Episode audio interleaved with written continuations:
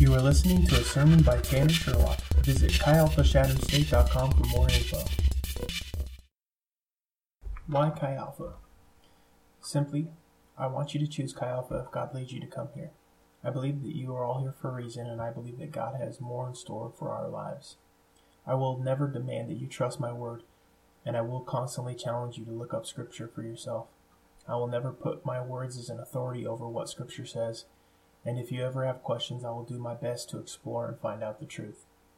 For our sermon on Tuesday, we will be in Exodus chapter 33, verse 12.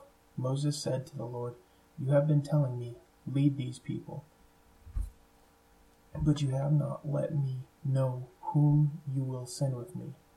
You have said, I know you by name, and you have found favor with me.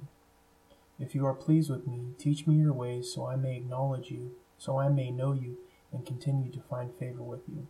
Remember that this nation is your people. The Lord replied, My presence will go with you, and I will give you rest.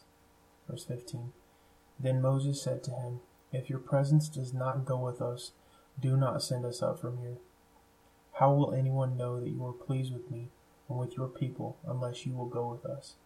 What else will distinguish me and your people from all the other people on the face of the earth? 17 And the Lord said to Moses, I will do the very thing you have asked, because I am pleased with you, and I know you by name. Then Moses said, Now show me your glory. We're going to be talking about the presence of God and how important it is for us to remain in that presence. That we should seek the presence of God daily and over everything else in our life. That the presence of God is too important to not seek out. I hope you join us Tuesday, and uh, I hope you'll enjoy the sermon. God bless.